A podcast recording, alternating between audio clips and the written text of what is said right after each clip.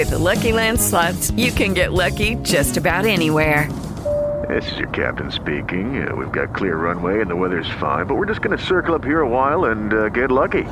No, no, nothing like that. It's just these cash prizes add up quick. So I suggest you sit back, keep your tray table upright, and start getting lucky. Play for free at LuckyLandSlots.com. Are you feeling lucky? No purchase necessary. Void where prohibited by law. 18 plus terms and conditions apply. See website for details. Lucky Land Casino asking people what's the weirdest place you've gotten lucky? Lucky? In line at the deli, I guess? Aha, in my dentist's office. More than once, actually. Do I have to say? Yes, you do. In the car before my kids' PTA meeting. Really? Yes. Excuse me, what's the weirdest place you've gotten lucky? I never win and tell. Well, there you have it. You can get lucky anywhere playing at LuckyLandSlots.com. Play for free right now. Are you feeling lucky? No purchase necessary. Void where prohibited by law. 18 plus. Terms and conditions apply. See website for details. Stai per ascoltare Review, programma di attualità registrato in diretta. In onda su Parole di Vita. Benvenuti ad una nuova puntata di review questa mattina sul vostro canale cristiano Parole di Vita.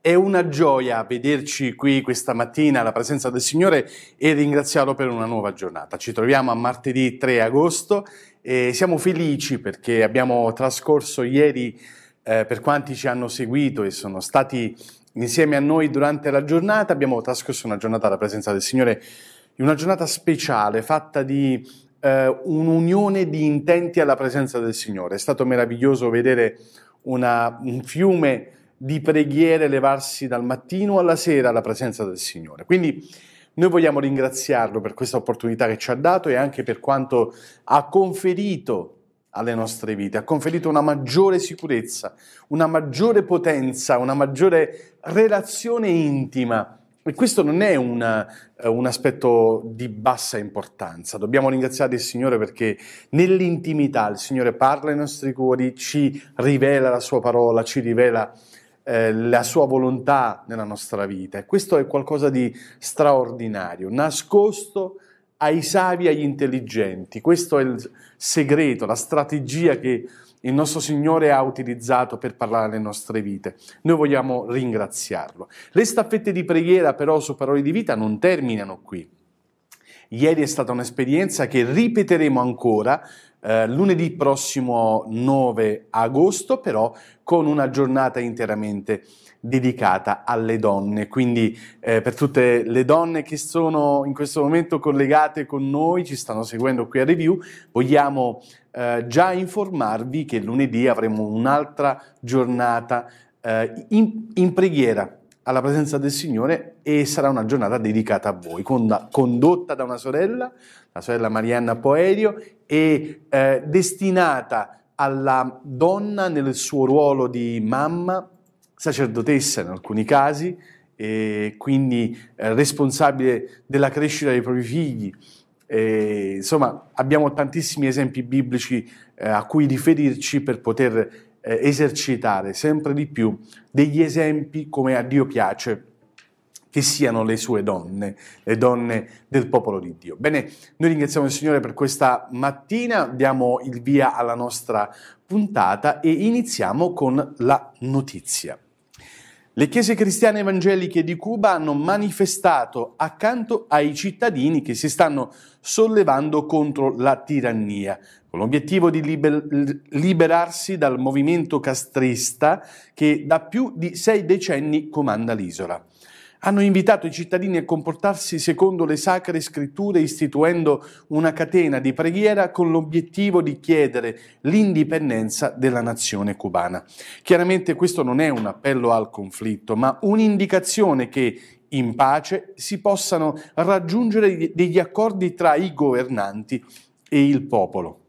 La Chiesa cristiana evangelica per molti anni è stata cancellata dal regime castrista, tuttavia negli ultimi anni si sono aperte le porte agli evangelici cubani per una maggiore formazione biblica. È stato persino inaugurato un centro di studi teologici a La Habana e centinaia di pastori si sono laureati. È noto che la teologia della liberazione ha promosso per decenni un'ideologia che abbraccia la liberazione personale degli esseri umani, basata su diritti umani e personali per essere indipendenti in qualsiasi circostanza opprimente. Questo non significa che tutti i pastori si allineano con il governo del momento, ma di sicuro significa che bisogna far sì che tutti i cristiani possano rimanere in pace e la loro e a loro volta esortano i cittadini attraverso la parola di Dio a non generare conflitti inutili. Ci auguriamo da parte della fratellanza cristiana che possano svolgere ogni tipo di attività politica e sociale in pace e senza la necessità di incorrere in alcun tipo di conflitto con le forze di polizia. Noi dobbiamo pregare per Cuba e per la libertà della nazione in generale, cercando sempre di far lavorare Dio con la sua mano potente di fronte ai conflitti avvenuti qualche settimana fa.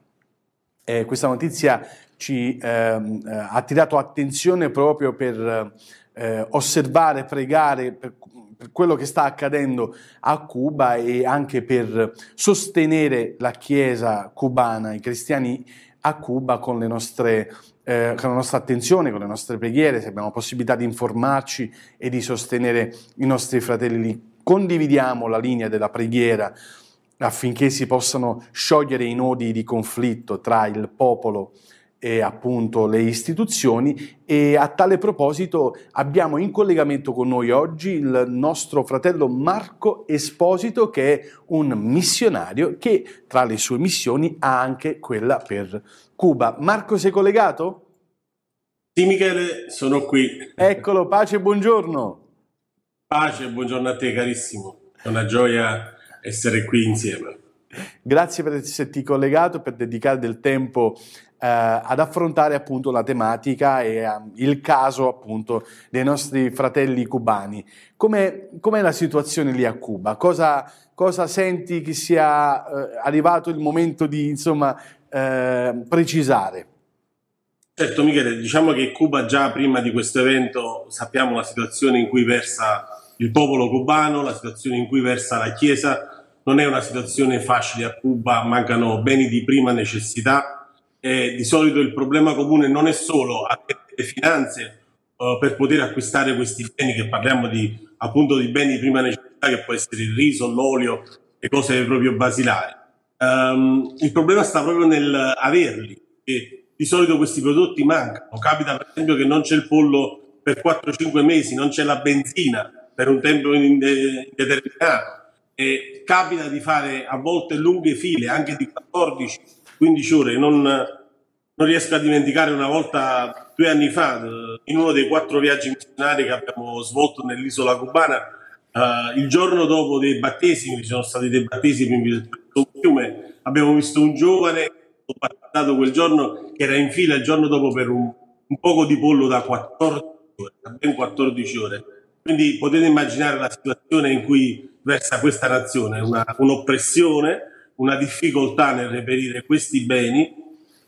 E in questo periodo di questa sommossa è, stata, uh, è stato tolto via internet, è stato tolto via corrente elettrica, già con questi problemi a monte eh, veramente dobbiamo continuare a essere uniti nella preghiera per Cuba, continuare a essere uniti affinché possa esserci questa indipendenza, questa libertà per tutto il popolo, per il popolo cristiano, il popolo del Signore.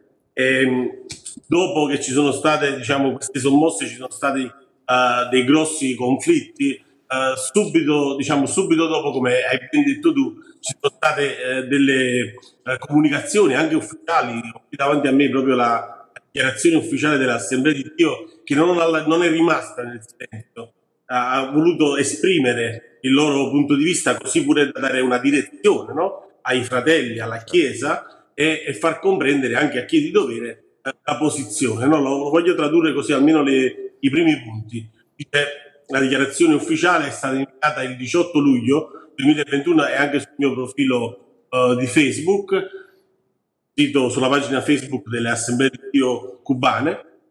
Dice, osservando con tristezza e sgomento l'accaduto che ogni giorno uh, stiamo, questo che è accaduto in questa nazione, sto traducendo dallo spagnolo in tempo reale, il Consiglio generale della Chiesa, eh, che rappresenta il corpo ministeriale nazionale, conferma la missione cristocentrica della Chiesa, del popolo di Dio, con lo stabile impegno di amare, pregare, predicare e servire la nostra nazione in mezzo a qualunque, in mezzo a qualunque circostanza. Il nostro obiettivo è d'accordo con la volontà di Dio di salvare l'uomo che è creato a sua immagine e somiglianza e per questo oh, qualsiasi atto che non faccia questo non gode della nostra approvazione e del nostro, della nostra gioia, del nostro contento. Quindi, uh, avendo oh, messo questo punto chiaro, la Chiesa di Cristo, come ben sappiamo, non milita situazioni uh, politiche, però deve essere sensibile e responsabile in mezzo a questa crisi sociale in cui si trova. Per questo,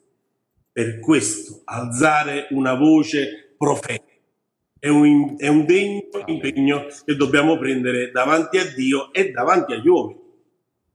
E, e anche se non prendiamo arme, armi, non siamo uh, violenti, però onoriamo Gesù, onoriamo la sua parola e non possiamo rimanere in silenzio quando ci sono persone che gridano, persone che soffrono e piangono. E, e noi siamo parte di questa nazione cubana, siamo pacifisti, siamo per la pace, però siamo responsabili di dover aiutare per il benessere spirituale e fisico del Sembra- nostro popolo. Sembra una posizione, sembra una posizione piuttosto, eh, piuttosto diciamo, spinta, eh, a differenza di molti altri stati in cui la Chiesa tende a chiudersi, ad evitare di esporsi a- anche in termini spirituali. Invece pare che le assemblee di Dio abbiano preso una posizione piuttosto netta di separazione dai conflitti, ma allo stesso tempo di accordo con il popolo che si ribella appunto al regime che eh, insomma genera i disagi alla popolazione che prima ci raccontavi. Marco, quale, eh, tu sei un po' diciamo il traduttore del, eh, in Italia, sei un po' il punto di riferimento in Italia per appunto la Chiesa, il movimento delle Assemblee di Dio in Cuba. E come Sì. credi eh, siano, quali sono gli scenari che possono aprirsi a breve appunto nel, eh, in Cuba e come può evolversi quella situazione in termini spirituali? Ecco, questo da... Eh, Michele, io credo che l'unione nella preghiera e anche, eh, come dice appunto questo comunicato, di alzare questa voce profetica, perché noi siamo chiamati a parlare, parlare e dire, dichiarare la parola di Dio. Amen. Insieme alla preghiera, ehm, questo può portare a un grande risveglio, perché già c'è stato un grandissimo risveglio a Cuba all'inizio degli anni 90, eh, parlando sempre magari delle assemblee di Dio, ehm, c'erano solo 70 chiese all'epoca, all'inizio degli anni 90. E c'è stato un risveglio all'improvviso perché, fratelli, credetemi, voi che ci ascoltate, non c'era neanche diciamo, i beni di prima necessità, addirittura i fratelli si lavavano i denti con il sale, non c'era dentifricio. Era una situazione veramente drammatica.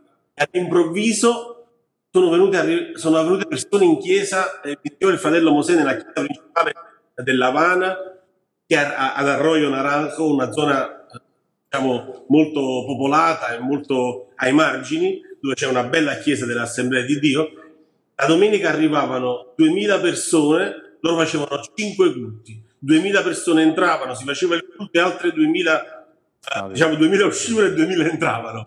C'è stato un risveglio incredibile. A seguire di questo risveglio, le assemblee di Dio hanno 2000 chiese.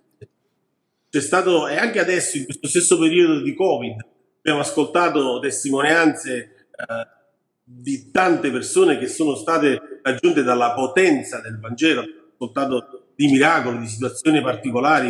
Io l'ho testimoniato in prima persona quando ero lì a Cuba. Magari vi posso spiegare una di queste quando siamo stati dal fratello Felipe Triana nel distretto di Sant'Espiritu, nella città di Kawasai, dove c'è il più, as- più alto tasso di stregoneria, forse più del Brasile. Parliamo di una zona dove la stregoneria e l'occultismo viaggia su percentuali del 95%, aumenta sempre di più.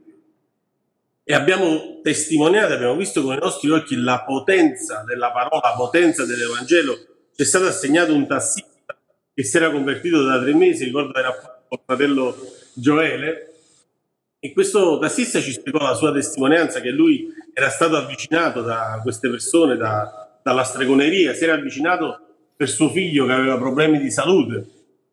E mi ha raccontato cose incredibili perché magari all'inizio tu non sai dove ti stai mettendo, non sai, magari pensi che queste cose sono anche da parte di Dio perché sai, quella si chiama la santeria, è un misto di idolatria anche cristiana mischiato a delle cose tribali africane, è una situazione che c'è un po' in tutta la zona dei Caraibi, del Sud America, la zona ispanica.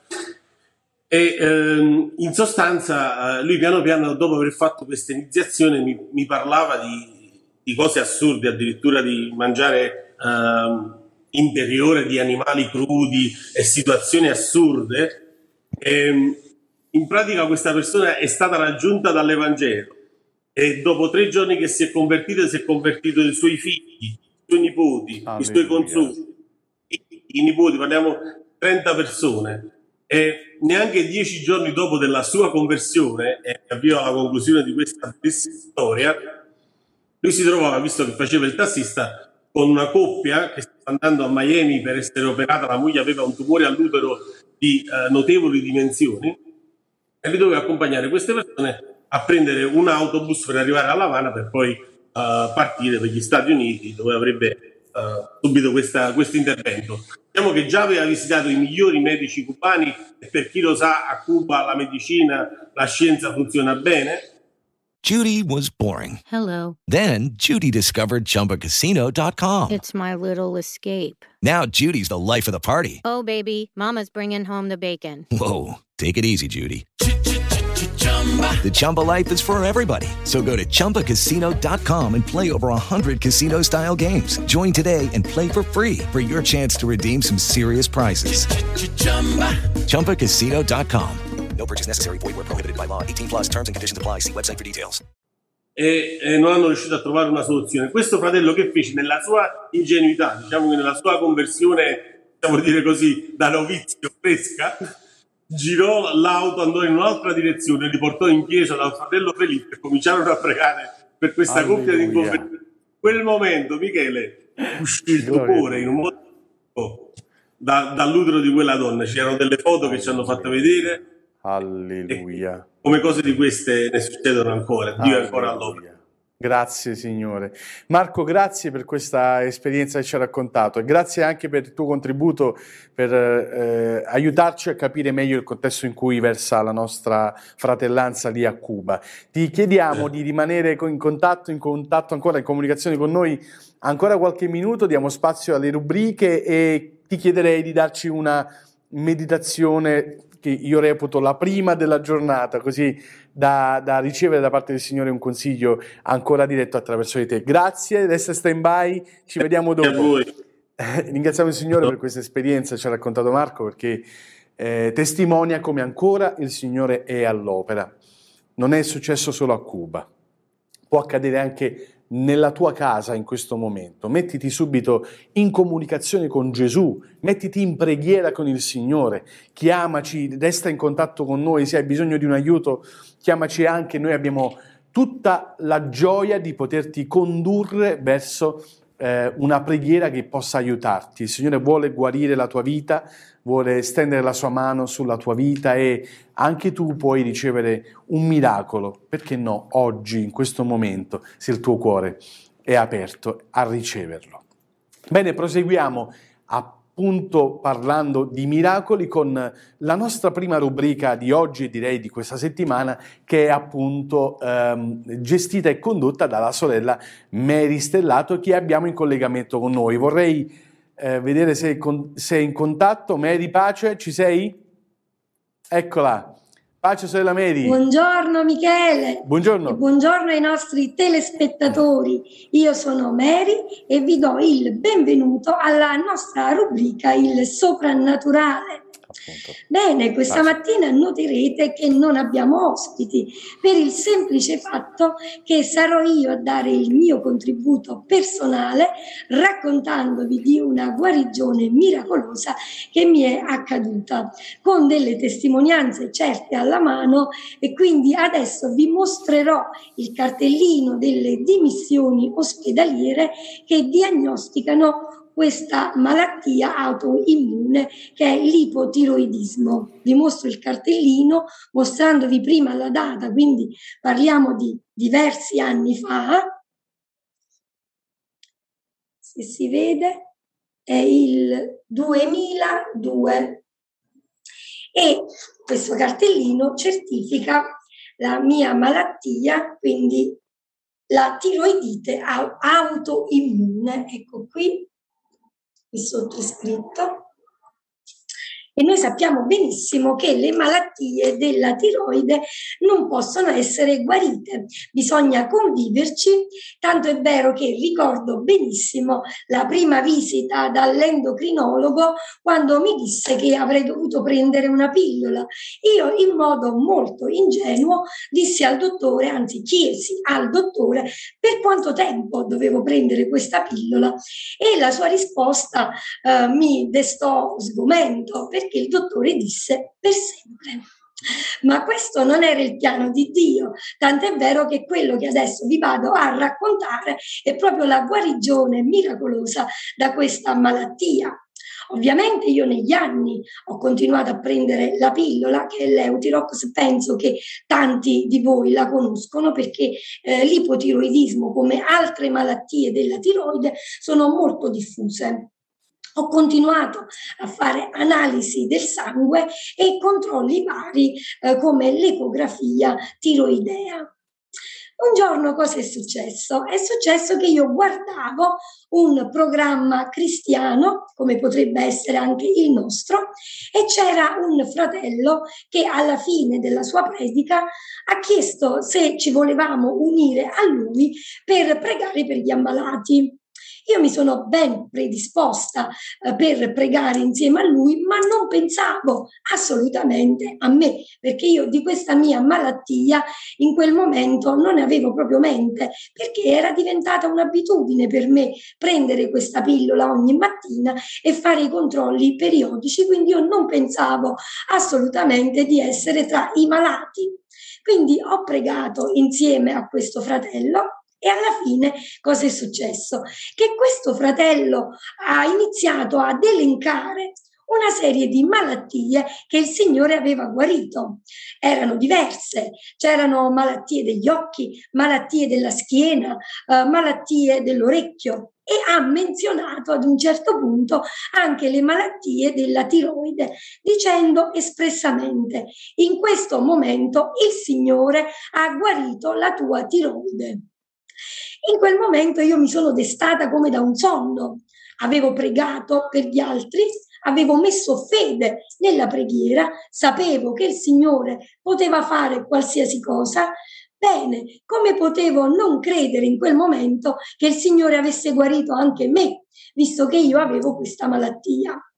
Allora il fratello ha detto, se tu credi che il Signore ti ha guarito, allora professalo, di io credo che il Signore in questo momento mi ha guarito. E io questo ho fatto, l'ho dichiarato e ho messo fede in questa promessa che il Signore mi aveva fatto attraverso il fratello.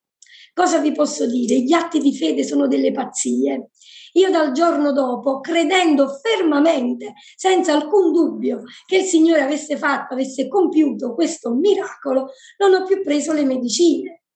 Certo ho dovuto informare il mio medico che ovviamente da professionista e eh, da persona informata dei fatti ha detto che era una pazza in modo molto affettuoso perché il medico di famiglia lo conosco da tanti anni mi ha messo in guardia dicendomi che io correvo diversi rischi, perché noi sappiamo bene che la tiroide controlla tutta la parte ormonale del nostro corpo. Quindi mi disse che avrei potuto avere scompensi ormonali, avrei potuto avere noduli alla gola e alla tiroide e avrei potuto avere eh, il gozzo. Io l'ho tranquillizzato ho detto, dottore, credetemi che quando Dio mette mano l'uomo non può più nulla. Me ne sono andata dallo studio medico lasciando così il mio dottore un po' perplesso. Eh, cosa vi posso dire? È passato un anno e mezzo da questo episodio. Io ho continuato a fare i miei controlli, ma solo per testimoniare che Dio è fedele, ho fatto le analisi del sangue, ho fatto l'ecografia tiroidea e dopo un anno e mezzo senza medicinali, gloria a Dio, la mia tiroide sta benissimo. Le analisi del sangue sono perfette e io posso testimoniare che sono una persona completamente sana. Ecco, detto questo, però devo anche raccontarvi poi come è avvenuta questa guarigione, perché non è stato semplice. Il nemico sappiamo che vuole mettere dubbi, vuole insinuare nella nostra mente che non è così. Quindi non è stato semplice dalla sera alla mattina.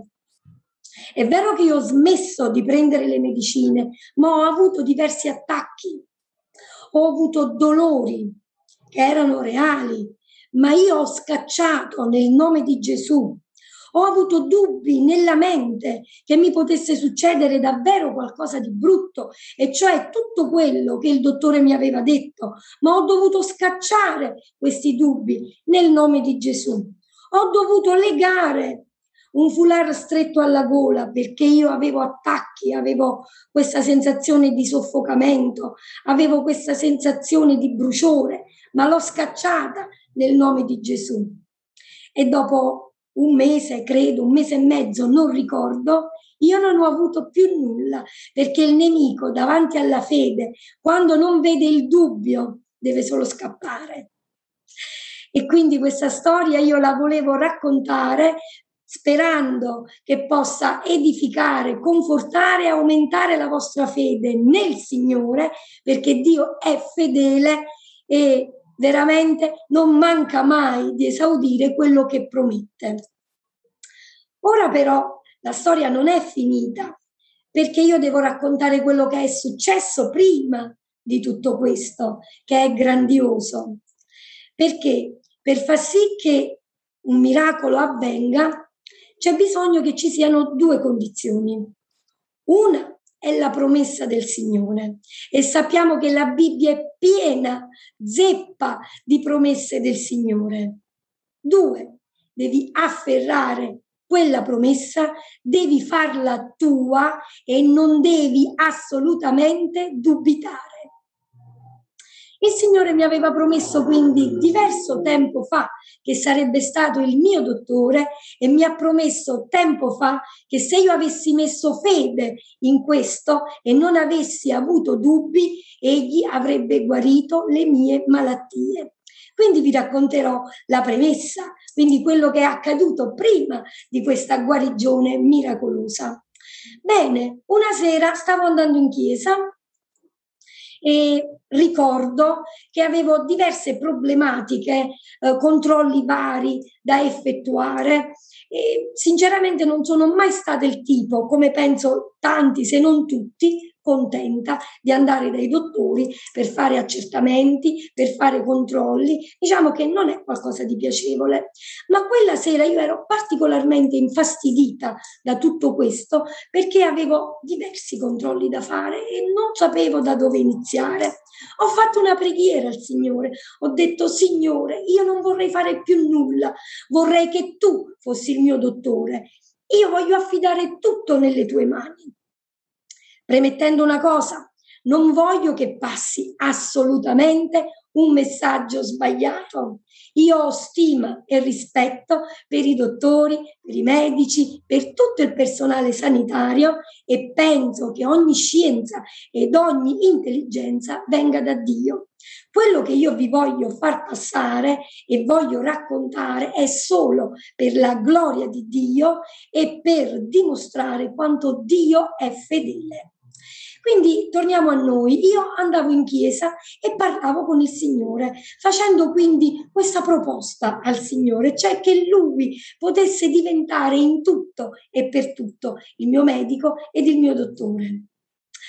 Ragazzi, cosa succede? Entro in chiesa e il pastore, mentre prega, cosa dice? Vuoi tu in questa sera che il Signore prenda in mano completamente la tua vita e affidare a Lui ogni parte della tua vita. Vuoi che il Signore si prenda cura di te a 360 gradi? Gloria a Dio, in quel momento io ho sentito come se fosse la risposta di Dio per me alla mia preghiera e ho detto sì Signore, io voglio che tu ti prenda cura di me a 360 gradi. Io affido la mia vita nelle tue mani e metto fede alle tue promesse. Ecco, questo è avvenuto tempo prima della mia guarigione. Cosa voglio dire con questo? Se il Signore ti fa una promessa, se senti che una parola è specifica per te, che ti entra dentro, prendila, afferrala, custodiscila e falla tua e al momento giusto compi senza nessuna esitazione il tuo atto di fede. Il Signore non manca mai, egli è fedele, le sue promesse sono sì ed amen. Il Signore può ogni cosa. A te, telespettatore che mi stai guardando e ascoltando, ti dico non dubitare in nessuna situazione, poni fede nel Signore perché Egli è pronto ad esaudire ogni tua richiesta se tu ti poni davanti a Lui con fede. Ogni problema è possibile risolvere per il Signore. Egli può ogni cosa e aspetta te e il tuo atto di fede. Benissimo, Michele, io con questo ho concluso la mia testimonianza. Saluto te, ringrazio i nostri telespettatori per essere stati con noi, vi do il buon proseguimento e vi aspetto alla prossima puntata del Soprannaturale. Ciao a tutti. Grazie Mary, grazie, è stato bello ascoltarti. Questa mattina non eravamo organizzati a tal punto, ma sento da parte del Signore che il Signore vuole guarire. Sono convinto che in questo momento il Signore voglia guarire qualcuno che ci sta seguendo in questo momento. Quindi eh, è tempo di esercitare la propria fede. Stava mm, parlando Mary e il Signore mi suggeriva appunto questo versetto che troviamo nei Vangeli in cui nel bel mezzo di una folla Gesù camminava ma una donna strisciando a terra una donna malata dal flusso di sangue, diceva tra sé, se solo riuscissi a toccare la veste del mio Gesù, toccare la veste, lo diceva a se stessa, questo gesto di fede poi ha procurato in lei la guarigione, appunto, to- è riuscita a toccare la, fe- la veste, Gesù nella folla ha detto qualcuno mi ha toccata ed è poi è venuto fuori che è stata guarita. Questo è un qualcosa che sta accadendo, può capitare adesso lì, ovunque tu ti trovi, se eserciti la fede, se metti in campo dei gesti di fede per esercitare ancora una volta eh, la potenza di Dio nella tua vita. C'è bisogno che Dio si manifesti nella tua vita, lo stai cercando, da quanto tempo? Stai bramando un intervento particolare di Dio, questa mattina potrebbe essere il momento. Prega con tutto il cuore, continua a seguirci, alla fine pregheremo per te. Non voglio togliere altro tempo alla prossima rubrica che questa mattina abbiamo felicemente eh, ancora in collegamento perché eh, parleremo di un tema particolare che affronterà per noi la sorella Ornella di Bernardo. Vorrei eh, vedere se è in linea, in collegamento con noi. Ornella, buongiorno, pace. Hey guys, it is Ryan. I'm not sure if you know this about me, but I'm a bit of a fun fanatic when I can. I like to work, but I like fun too. It's a thing. And now the truth is out there. I can tell you about my favorite place to have fun. Chumba Casino. They have hundreds of social casino style games to choose from with new games released each week. You can play for free anytime, anywhere and each day brings a new chance to collect daily bonuses. So join me in the fun. Sign up now at ChumbaCasino.com. No purchase necessary. BGW. Void prohibited by law. See terms and conditions. 18 plus. Ci sei? Eccola. Michele, buongiorno. Pace, buongiorno. Pace. Sono felice di essere di nuovo qui con voi. Anche per chi noi. non mi conosce, io sono Ornella in collegamento da Castelnuovo di Napoli. Voglio passare subito all'argomento del giorno perché è un argomento molto delicato ma altrettanto importante strettamente collegato al mondo delle mamme, ma non solo. Da cristiana e da mamma è un argomento che mi ha dato molto su cui riflettere e oggi voglio condividere con voi le mie considerazioni. Eh, voglio parlarvi della maternità surrogata o utero in affitto, una pratica sempre più conosciuta, sempre più comune e utilizzata ormai anche in Italia, eh, che permette a un uomo o una donna e generalmente a coppie mh, omosessuali di diventare genitori. In che modo? Attraverso un accordo eh, in cui una donna si impegna per conto di eh, uno o più committenti a portare avanti una gravidanza e a lasciare poi il bambino a termine della gravidanza eh, dietro compenso. Bene, anche in questo caso il pensiero comune si divide in due, c'è chi è d'accordo e chi invece no. Ma cosa ci dice invece Dio? Cosa dice la Bibbia a riguardo? Mi sono soffermata anch'io eh, a chiedermelo quando alcune settimane fa mi sono imbattuta in un articolo che annunciava l'avvenuta maternità di una donna, di un'attrice statunitense, la quale appunto è diventata mamma proprio mh, attraverso ricorso a questa pratica. E ciò che ha subito catturato la mia attenzione, quello che subito mi è, mi è arrivato all'occhio, sono state due affermazioni di questa donna. Questa donna affermava eh, di desiderare già da tempo, già da diversi anni, di voler essere una mamma single e affermava poi, ehm, voglio proprio leggervi le parole di questa donna eh, che diceva così, spero che si arriverà a normalizzare il fatto che non serve avere un anello al dito per avere una culla. Queste mh, sue frasi mi hanno fatto molto riflettere e sono andata a cercare una risposta nella Bibbia, tornando al principio, alla creazione dell'uomo e della donna. Ebbene, in Genesi 1, versetti 27 e 28, leggiamo così. Dio creò l'uomo a sua immagine. Lo creò a immagine di Dio li creò maschio e femmina. Dio li benedisse e Dio disse loro siate fecondi e moltiplicatevi. Dunque il pensiero di Dio, ciò che è giusto agli occhi di Dio, è che un uomo e una donna, benedetti da Dio, siano fecondi e si moltiplichino. Quindi perché questa donna eh, desiderava tanto, ha desiderato tanto diventare una mamma single? Mi sono informata un po' su questa donna che eh, pare che oggi sia legata sentimentalmente ad un'altra donna, ma è stata la moglie di un altro noto attore, un uomo con cui appunto eh, poteva, qualora l'avessero desiderati, avrebbe potuto creare una, mm, una, famiglia, avrebbe potuto avere dei figli e diventare madre. Ebbene, perché desiderare quindi di essere una madre single? E facendo riferimento alle parole che poco fa vi ho letto, questa donna lancia quasi un appello a voler rendere normale questa pratica, questo tipo di maternità.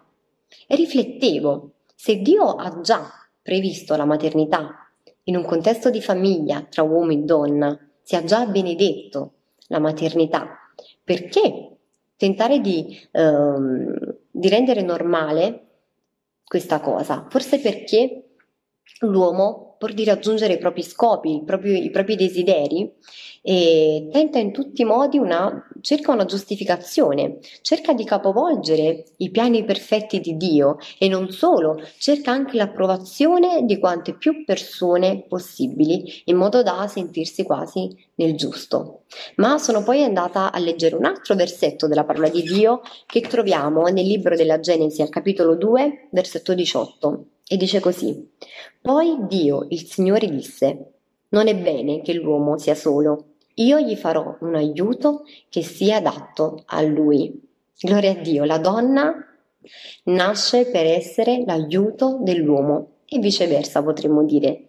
Bene, fateci caso che nonostante sia la donna l'unica che può portare avanti una gravidanza, che può partorire, Dio non parla singolarmente alla donna, non dice si feconda e moltiplicati, ma parla sempre al plurale, parla sempre alla coppia.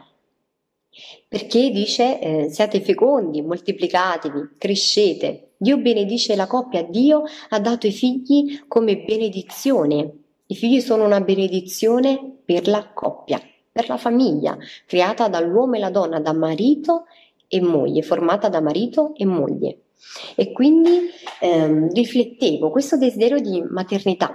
Qualora non fosse umanamente possibile, come in questo caso, nel caso di questa attrice, Fino a che punto è giustificabile diventare madre? A che costo? Sono andata a leggere un pochino il contratto ehm, di una madre surrogata e tutto ciò che ehm, gli si richiede. Può essere richiesto di seguire una dieta particolare come la dieta vegana, può essere chiesto di non tingersi i capelli, di ehm, non fare determinati viaggi o un determinato tipo di sport, o può essergli richiesto di ehm, fare una regolare attività fisica e addirittura eh, gli può essere vietato di creare un qualsiasi legame genitore-figlio col bambino. Quindi la donna trattata quasi come un, un oggetto di commercio.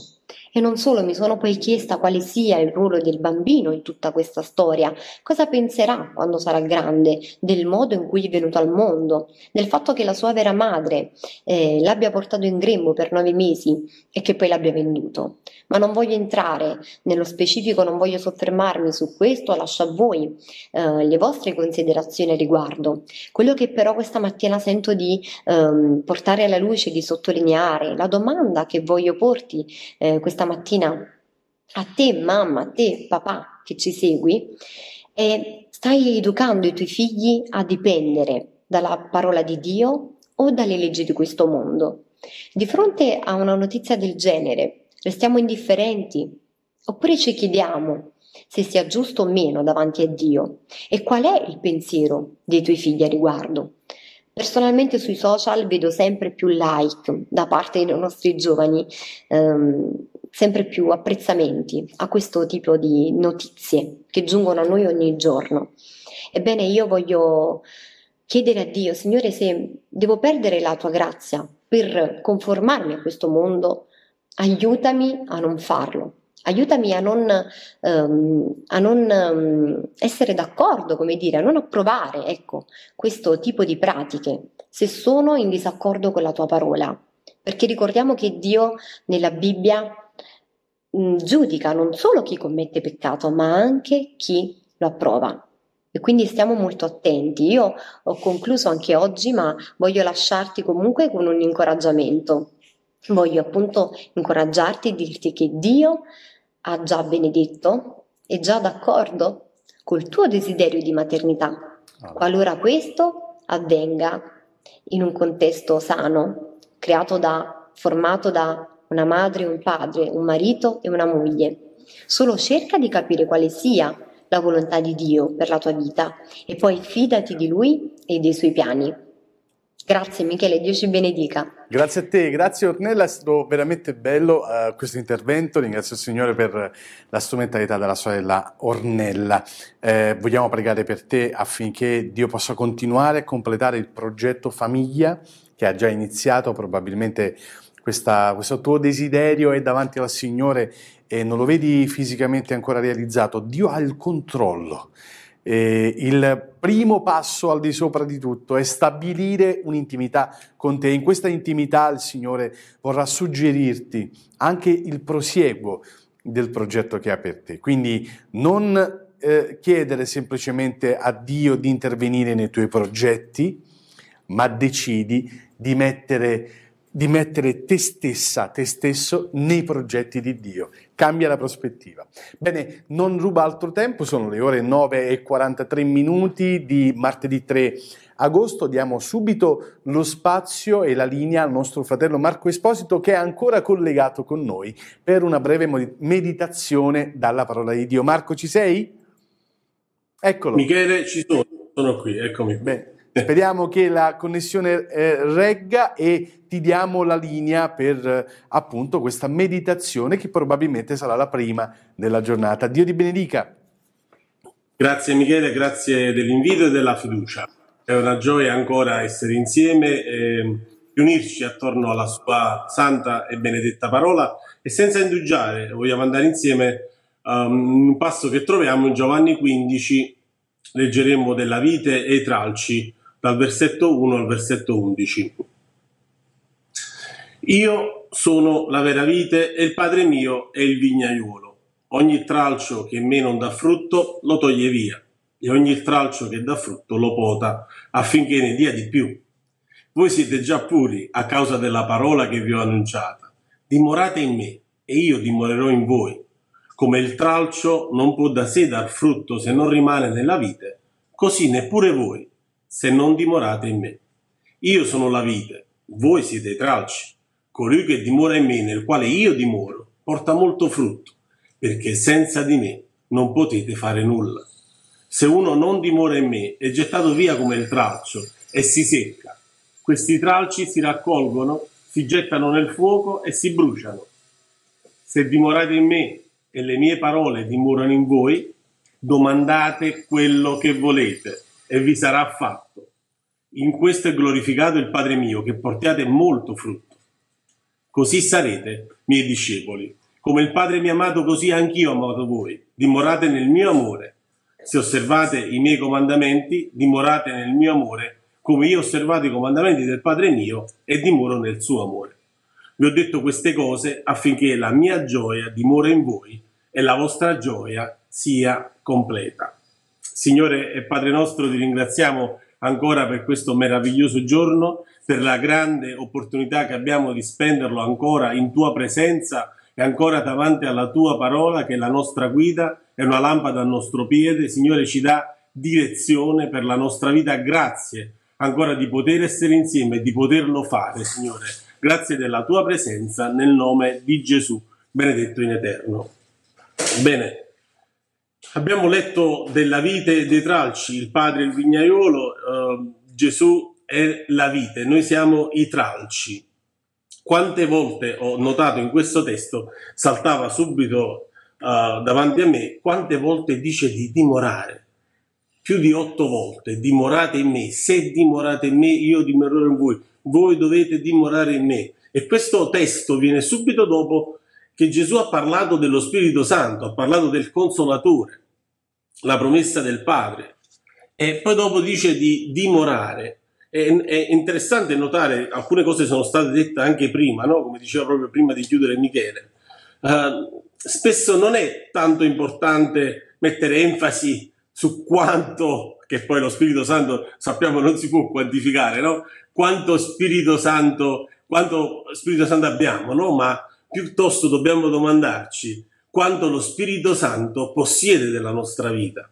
Il Signore ci invita a dimorare a suoi piedi, perché eh, il, il, discorso è vero che quando accettiamo il Signore, quando nasciamo di nuovo, il Signore viene a dimorare con il suo Spirito Santo, è una verità innegabile, ma poi non è che tutto succede in un modo automatico, c'è qualcosa che dobbiamo scegliere di fare. Ogni giorno dobbiamo scegliere di stare ai piedi del Signore, ogni giorno dobbiamo scegliere di dimorare, ogni giorno dobbiamo scegliere di avvicinarci a Lui, perché sapete, spesso noi non diventiamo solo ciò che vogliamo o ciò che desideriamo, ma diventiamo ciò a cui ci esponiamo. Noi siamo quello che facciamo, a, a quello che ci esponiamo, quello saremo. Se io riempio la giornata di tante cose che non sono Dio, la sua parola o fare la sua volontà e faccio dell'altro, io parlerò di quello che ho nel cuore, di quello che sto vivendo, di quello che faccio. La bocca parla dell'abbondanza di quello che c'è nel cuore, per questo Gesù ci dà questo monito importante, dimorate in me, non lo dice una volta, non lo dice due, in undici versi lo dice otto volte almeno, dimorate in me, come il, il tralcio da sé non, non, può fare, non può fare nulla, non può portare frutto, dice senza di me voi non potete fare nulla. E se non dimoriamo nel suo amore c'è, ahimè, ai noi una conseguenza. Se uno non dimora in me, dice il versetto 6, è gettato via come il tralcio e si secca. Questi tralci si raccolgono, si gettano nel fuoco e si bruciano. Come dirà anche parlando del sale, se il sale perde il suo sapore, cosa si farà? Sarà gettato via, sarà calpestato dagli uomini, non è utile né per il terreno e né per il concime. Dobbiamo avvicinarci sempre di più a questa parola. Come dice l'Apostolo Paolo, siamo trasformati come in uno specchio continuamente di gloria in gloria. Dobbiamo avvicinarci a questo sole di giustizia. Dobbiamo, è come quando andiamo al mare, no fratelli? Se non, se non ci mettiamo al sole non ci abbronzeremo mai. Spesso quello che capita all'uomo naturale, anche all'uomo inconvertito, è trovarsi all'ombra e dire Signore, ma perché non mi abbronzo? Oppure, Signore, perché non mi aiuti? Mettiti al sole, fatti vedere. Il Signore vuole che noi eh, ci facciamo vedere nella gioia, nel dolore, anche nel dubbio, nella tristezza. L'importante è essere visti dal Signore. L'importante è la sincerità di intenti, la purezza del cuore, il sentimento sano, puro. Se ci troviamo sopra all'albero come Zaccheo, essere sopra all'albero può rappresentare essere un momento di gioia, in un momento buono, ma possiamo trovarci anche come Natanaele sotto all'albero, in un momento di dubbio, magari in un momento di incertezza, anche in questo tempo, soprattutto in questo tempo difficile che viviamo, ma l'importante è essere visti dal Signore. Il Signore ha detto quando eri sotto all'albero io ti ho visto. facciamoci vedere dal Signore, troviamoci nella- nel posto giusto da essere visti. Il Signore deve sapere dove ci troviamo, perché se oggi è pronto a benedirci e magari ci troviamo a destra e, e- e più tardi ci trova a sinistra, dice io ti voglio pure benedire, figlio mio, ma dove sei? Non ti... Adamo, dove sei?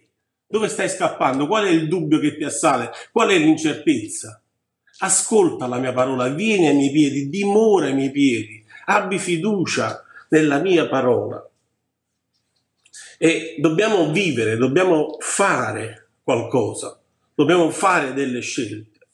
Se diciamo solo ad altri cosa fare e poi non lo facciamo, che discepolato faremo?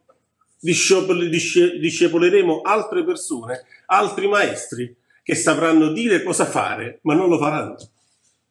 Noi dobbiamo essere un esempio. Atti capitolo 1 Gesù cominciò prima a fare e poi a insegnare. Questa è la cosa più bella di tutto il cristianesimo, della nostra meravigliosa e potente fede, proprio questa, che Gesù è l'unico in tutte le fedi, tutte le religioni che possiamo eh, incontrare eh, che ha fatto qualcosa. Gli altri magari ti dicono dove andare, cosa fare, fai questo, non fare quello, ma Gesù prima di tutto questo l'ha fatto. Gesù prima di dire ami i tuoi nemici, lui li ha amati, ci ha dato un esempio e ha detto io non faccio niente di mio, quello che vedo fare al padre, quello faccio. Vedete l'esempio? Io a mia, figlia posso dirgli quello che voglio, posso spiegargli tutte le bellezze della Bibbia, eh, aprire il tabernacolo, parlargli degli arredi del Tempio, il propiziatorio, fare teologia a destra e a manca, ma alla fine lei farà sempre quello che mi vede fare, no? Non dobbiamo eh, stressare troppo i concetti, non dobbiamo solo spiritualizzare o spiritualizzare troppo la nostra fede. Ma Dio non ha bisogno che noi spiritualizziamo troppo, noi dobbiamo concretizzare. Noi dobbiamo portare Gesù in questa realtà, dobbiamo portare l'eternità nel tempo, dobbiamo portare il divino nell'umano, il cielo sulla terra. Dobbiamo dire quella parola, come diceva, o abbiamo detto prima parlando dell'Assemblea di Dio in Cuba, dobbiamo dichiarare, dobbiamo alzare la voce profetica, abbiamo una parola e la dobbiamo dire. Questa è la sfida, sapere cosa dire e quando dirlo. E attraverso la sua parola, attraverso lo studio, la lettura della sua parola, questo lo potremo fare. Se leggiamo in Deuteronomio eh, 6, dal verso 4, quando parla dello Shema, ascolta Israele, il Signore, il nostro Dio, è l'unico Signore, dice tu amerai dunque il Signore, il tuo Dio, con tutto il cuore, con tutta l'anima tua e con tutte le forze. Questi comandamenti che oggi ti do ti staranno nel cuore e li inculcherai ai tuoi figli, ne parlerai quando sarai seduto in casa tua, quando sarai per la via, quando ti coricherai e quando ti alzerai, te li legherai alla mano come un segno. Che bello, oggi si parla del marco della, della bestia, no? della mano. Te li metterai sulla fronte, questo è il marchio di Dio, è il segno di Dio, è il sigillo, in mezzo agli occhi e li scriverai sugli stipiti della tua casa e sulle porte della tua città.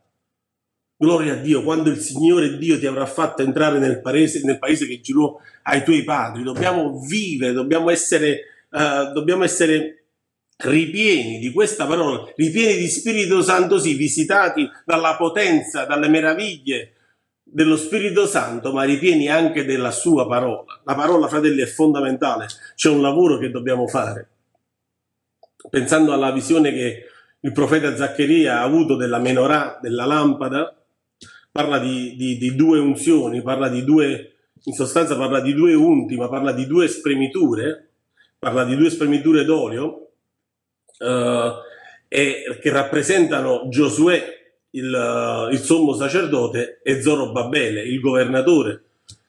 E queste due cose rappresentano un po' quello che lo spirito e la parola, non per potenza, non per, per- per forza, ma per lo spirito mio, parlando a Zorobabele. Quindi in questo caso Zorobabele rappresenta, rappresenta la forza dello spirito e Giosuè rappresenta il ministero levitico, il sacerdozio, la parola. E queste due unzioni, queste due spremiture che scendono come piovra in questa menorah, questa lampada fatta di un unico blocco che rappresenta proprio Gesù, e ci fa capire che Gesù era il Logos, era la parola, però ripieno e rivestito di Spirito Santo. Noi non vogliamo, non vogliamo che qualcuno non mi fraintende, non voglio per nessun, nessuna maniera sminuire l'opera dello Spirito Santo, è fondamentale, è essenziale. Eh, dice le mani di, di Zorobabele hanno cominciato, le mani dello Spirito hanno cominciato a lavorare in questa casa e queste stesse mani le porteranno a compimento. È un'opera, è un'opera che nasce prettamente nello Spirito e finirà, gloria a Dio, per azione dello Spirito ma abbiamo bisogno di vivere questa parola. Lo Spirito dell'Eterno aleggiava, vibrava, dice in ebraico, sulle acque, la terra era informe e vuota e così come ha cominciato, così finirà. Così finiremo. Abbiamo bisogno di essere appunto ripieni di questa parola. Non vogliamo essere una cisterna vuota, come di, quelle, di quella che parla il profeta Geremia, dove lo Spirito fa delle visitazioni a intermittenza, siamo riempiti e poi dopo rimaniamo vuoti, non abbiamo la parola quando la dobbiamo dire. Quando Gesù si è trovato nel deserto con il nemico, avrebbe potuto solo con uno sguardo allontanarlo e farlo scomparire dalla sua presenza, ma lui ha usato la parola, sta scritto, sta scritto. È importante, come ho detto prima, sapere cosa dire e quando dirlo.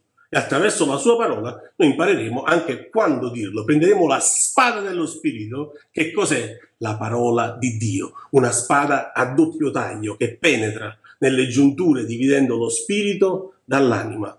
Fratelli, insieme a me facciamo questa preghiera, prendiamo questa scelta di avvicinarci di più a questa parola. Io devo sapere come ridere, come piangere, quando parlare, come uh, parlare a qualcuno del Signore, come saper dare perdono, ma altresì saper ricevere perdono. E tutti questi insegnamenti li troviamo nella sua santa e benedetta parola. Non possiamo essere cristiani a metà.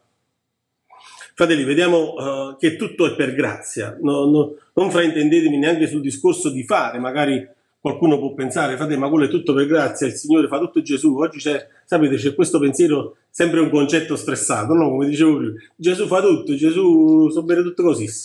Scusate la napoletanità. è vero che la fede è solo per grazia, dirà l'Apostolo Paolo. Non c'è merito nella salvezza, è solo e prettamente per grazia. Ma poi troviamo Giacomo lottare con un altro aspetto. Giacomo dice, hai ricevuto questa, questa grazia, hai ricevuto questa salvezza mostrami con la tua fede questa salvezza, mostrami le tue opere, perché Giacomo combatteva contro l'antinomismo, contro l'anarchia spirituale, contro coloro che magari prendevano lo slogan Gesù ha fatto tutto e poi vivevano una vita esente o lontana dal Signore, non dimoravano, come diceva appunto qui, nella parola di Dio. E mi, avvol- mi, mi volgo, volgo alla conclusione. Versetti 9 e 10 dice, come il Padre mi ha amato, così anch'io ho amato voi, dimorate nel mio amore.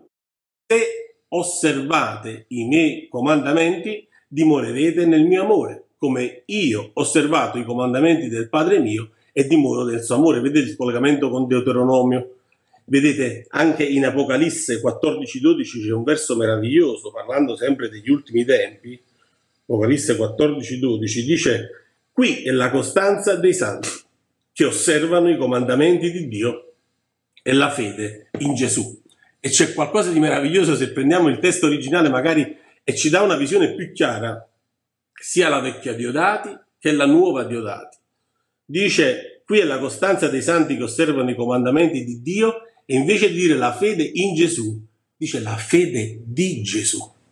La fede che aveva Gesù, la fede di Gesù, il modo che Gesù aveva di rapportarsi con il Padre, di dimorare con il Padre, Gesù ha vissuto in un contesto ebraico, come abbiamo letto in Deuteronomio. Si parlava, cioè, ogni occasione era buona per spezzare il pane, per parlare della parola, per parlare di quello che, come abbiamo fatto prima, abbiamo parlato di miracoli, abbiamo parlato di Dio, ci riuniamo attorno al fuoco di questa parola nelle nostre case, dando un esempio con i nostri figli, sul posto di lavoro, quando camminiamo per strada, quando siamo nell'ascensore, dobbiamo avvicinarci, dobbiamo bruciare del continuo di questa parola perché se immagazziniamo questa parola, questa parola daremo agli altri, questo sapremo dare, sapremo dividere, spezzare questo pane, porteremo questi bei grappoli come quelli grappoloni che c'erano nella terra promessa per poter sfamare, dare da bere agli assetati.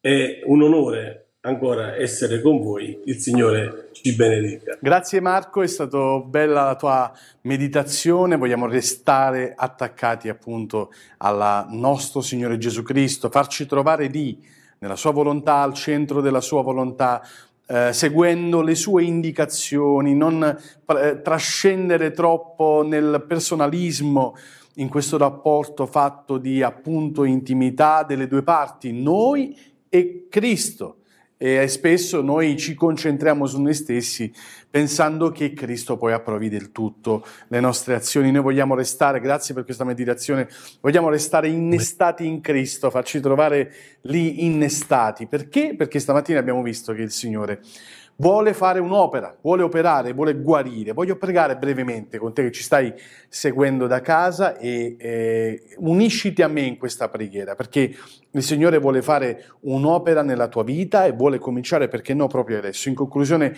di questa puntata voglio pregare per te. Signore, ti chiediamo nel nome di Gesù di guardare in questo momento il bisogno di quanti sono collegati in questo momento e stanno cercando un miracolo, stanno cercando, Signore, particola, un particolare intervento da parte tua. Signore, scendi in quella situazione familiare così difficile. Oh, Signore, ristabilisci i sentimenti, ristabilisci, Signore, quelle coppie divise dal maligno perché si è introdotto con il peccato e ha rovinato anche la crescita e l'educazione dei figli. Signore, ti chiediamo di ristabilire, di risanare quelle famiglie. Oh Padre, questa mattina abbiamo ascoltato con grande eh, conferma da parte del tuo Spirito, Signore, che possiamo venire a te per chiederti la guarigione dei nostri corpi, Signore, questo vogliamo fare in questo momento. Guarda quanti in questo momento si stanno rivolgendo a te con una malattia, con un problema, Signore, e se è nella tua volontà, alleluia, noi vogliamo restare innestati nella tua volontà. Padre, se è nella tua volontà, concedi la guarigione nel nome di Gesù, sgridando ogni autorità che contrasta la tua volontà nella vita nostra, ogni malattia, la vogliamo sgridare nel nome di Gesù con autorità e vedere la tua mano all'opera. Oh, grazie perché lo stai facendo. Sappiamo, Signore, che stai operando e siamo sicuri di raccogliere ancora testimonianze che provengono dalla tua potenza, dalla tua gloria. Alleluia. E se non sapremo, Signore, di guarigioni in questa mattina, siamo certi e sicuri che la tua presenza non si staccherà mai da quanto ti considerano importante averti nel centro della loro prova, al centro della loro malattia, Signore. Stacci vicino. Vogliamo continuare a restare appoggiati sul tuo petto, in un'intimità che ci vede al centro soltanto nella volere sempre più una considerazione, una come dire, un'intimità, un rapporto stretto con te. Siamo sicuri, Padre, che questo ce lo concederai, perché veniamo a te nel nome di Gesù, colui che ha pagato per noi i peccati, e in lui veniamo soltanto per i suoi meriti, che è benedetto in eterno. Vi ringraziamo, grazie per quanti ci hanno seguito fino ad ora. Diamo appuntamento a domani a Dio piacendo con una nuova puntata di review e vi consigliamo come sempre di continuare a restare eh, connessi e sintonizzati con parole di vita perché tra non molto alle 10.30 ci sarà la consueta eh, puntata, appuntamento con la voce del pastore. Dio ti benedica, vi benedica. Hai ascoltato Review? Continua a seguirci sui nostri canali social o sul sito www.paroledivita.org.